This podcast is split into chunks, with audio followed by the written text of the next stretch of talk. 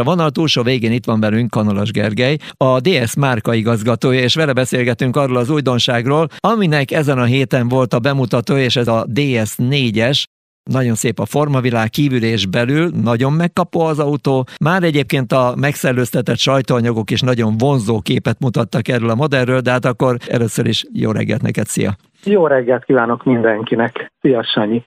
Igen, éppen, hogy túl vagyunk ezen a bemutatón. Aki ismeri a DS márkát, az tudja, hogy egyelőre egy viszonylag szűkebb kínálattal dolgozunk. Ugye eddig két modellt ismerhettünk, az egyik a kisebb DS3 Crossback, a másik a nagyobb DS7 Crossback, mind a kettő szabadidős irányvonalat képviselt. Most viszont egy olyan modellt mutattunk be, ami azt gondolom, hogy közelebb áll egy klasszikus ötajtós autóhoz, azon belül is a prémium szegmest célozzuk meg. Ez egy kompakt ötajtós karosszéria, ellenben egy nagyon széles autó, egy szép, elegáns, csapottabb tetővonallal és rengeteg éllel, tehát egy ilyen igazán mai, nagyon látványos dizájnt kapott kívülről az autó, hatalmas kerekekkel, kategória legnagyobb átmérői kerekei vannak ez alatt a finom vonalú karosszéria alatt, úgyhogy tényleg egy ilyen nagyon dögös, látványos autót mutattunk most be.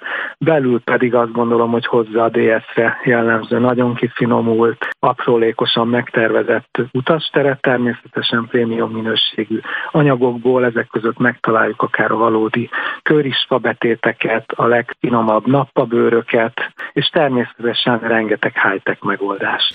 Tényleg egyébként milyen a márka fogadtatása Európában, és hát ugye Magyarországon nem nagyon tett nektek jót a Covid, mert hogy most már folyamatosan különböző modellek bevezetését Pontosan. fűrészelte el ez Igen, a vírus, hát, de, de ennek ellenére most már eljutott a márka arra a pontra, hogy egyre többször találkozom az utakon DS márka jelzésű autókkal.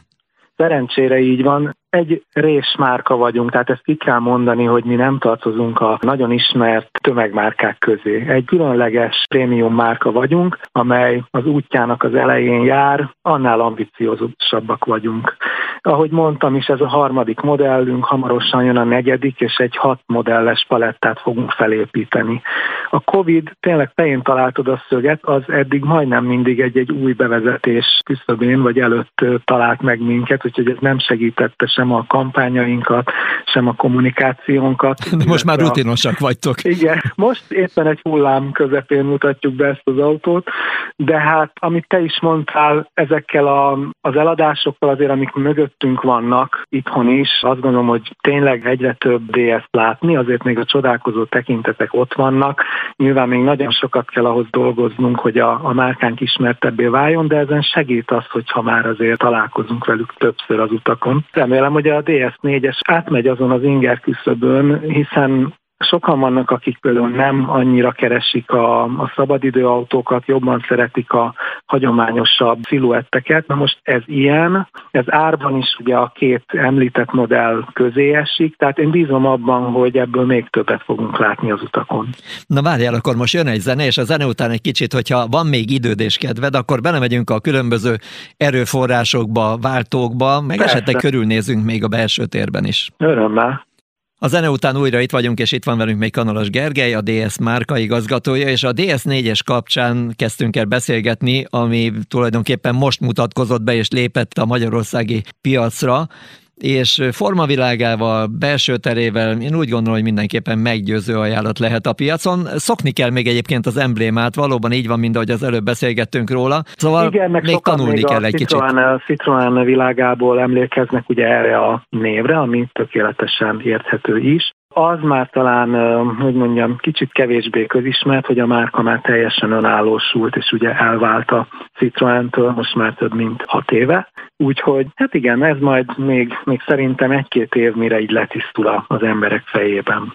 Egyébként a közös háttér az mindenképpen jót tesz az autónak, mert hogy olyan műszaki háttéren dolgozhattok, ami nem csak a formavilágban mutatja meg ezt az avantgardizmust, ami egyébként a DS-re alaphelyzetből jellemző Igen. volt a megszületésétől kezdve, és talán ezért is tette ezt a kettő darab betűt alkalmassá arra, hogy önálló márkanévként el tudjon indulni, és ez a két betű tulajdonképpen egy olyan varázsszó azok számára, akik ismerik az autózást, ami mindig valami extravagánsat, valami különlegeset tud adni, maximális kényelemmel, tehát hogyha valakinek volt DS-e vagy utazott vele, akkor tudja, hogy az mit jelentett régen, és valami hasonló élményeket adnak ezek az autók, és csak most hozzáigazítva a mai technikához. De hát akkor nézzük a váltókat, motorokat, milyen verziók jönnek majd. Nagyon sokféle verzió jön. Ugye a Stellantis csoport azt gondolom, hogy elmondhatjuk, hogy haladunk a csúnya kifejezéssel élve az elektromosítás irányába, de most még abban a stádiumban vagyunk itt a DS-nél, hogy vannak úgynevezett elektromosított hajtásláncaink, plug-in hibrid a DS4 esetében, Ugyanakkor benzines és dízelmotorok is vannak a kínálatban. Úgy konkrétan említsem őket, benzinesből lesz egy 130 lóerős belépőmotorunk, e fölött két 1.6-os blokk, az egyik 180 lóerős, a másik 225 lóerős, tehát itt csak a teljesítményben van különbség, a blokk azonos, és akkor erre az 1.6-os blokkra építve van egy plug-in hibrid kivitel, ami 225 lóerős, rendszer teljesítményű, ezen belül ugye van egy darab villanymotor, ami 110 lóerőt tud teljesíteni. Ezen kívül van egy egyötös jól ismert Blue HDI motor 130 lóerővel, ami érdekesség, hogy az összes motorváltozat kivétel nélkül csak 8 fokozatú automatával érhető el, tehát mi már ki is vettük a kínálatból a manuális sebességváltót, különösen amiatt, hogy ugye egy prémium modellről beszélünk, a gyártás is így egy egyszerűbb mederbe terelhető, úgyhogy nálunk csak automata, viszont van benzines, dízel és hibrid is, plusz 2024-től várunk egy tisztán elektromos változatot is. Yes, na, erre voltam kíváncsi. Jól van, tehát akkor lesz elektromos verzió lesz, is belőle. Is lesz, igen.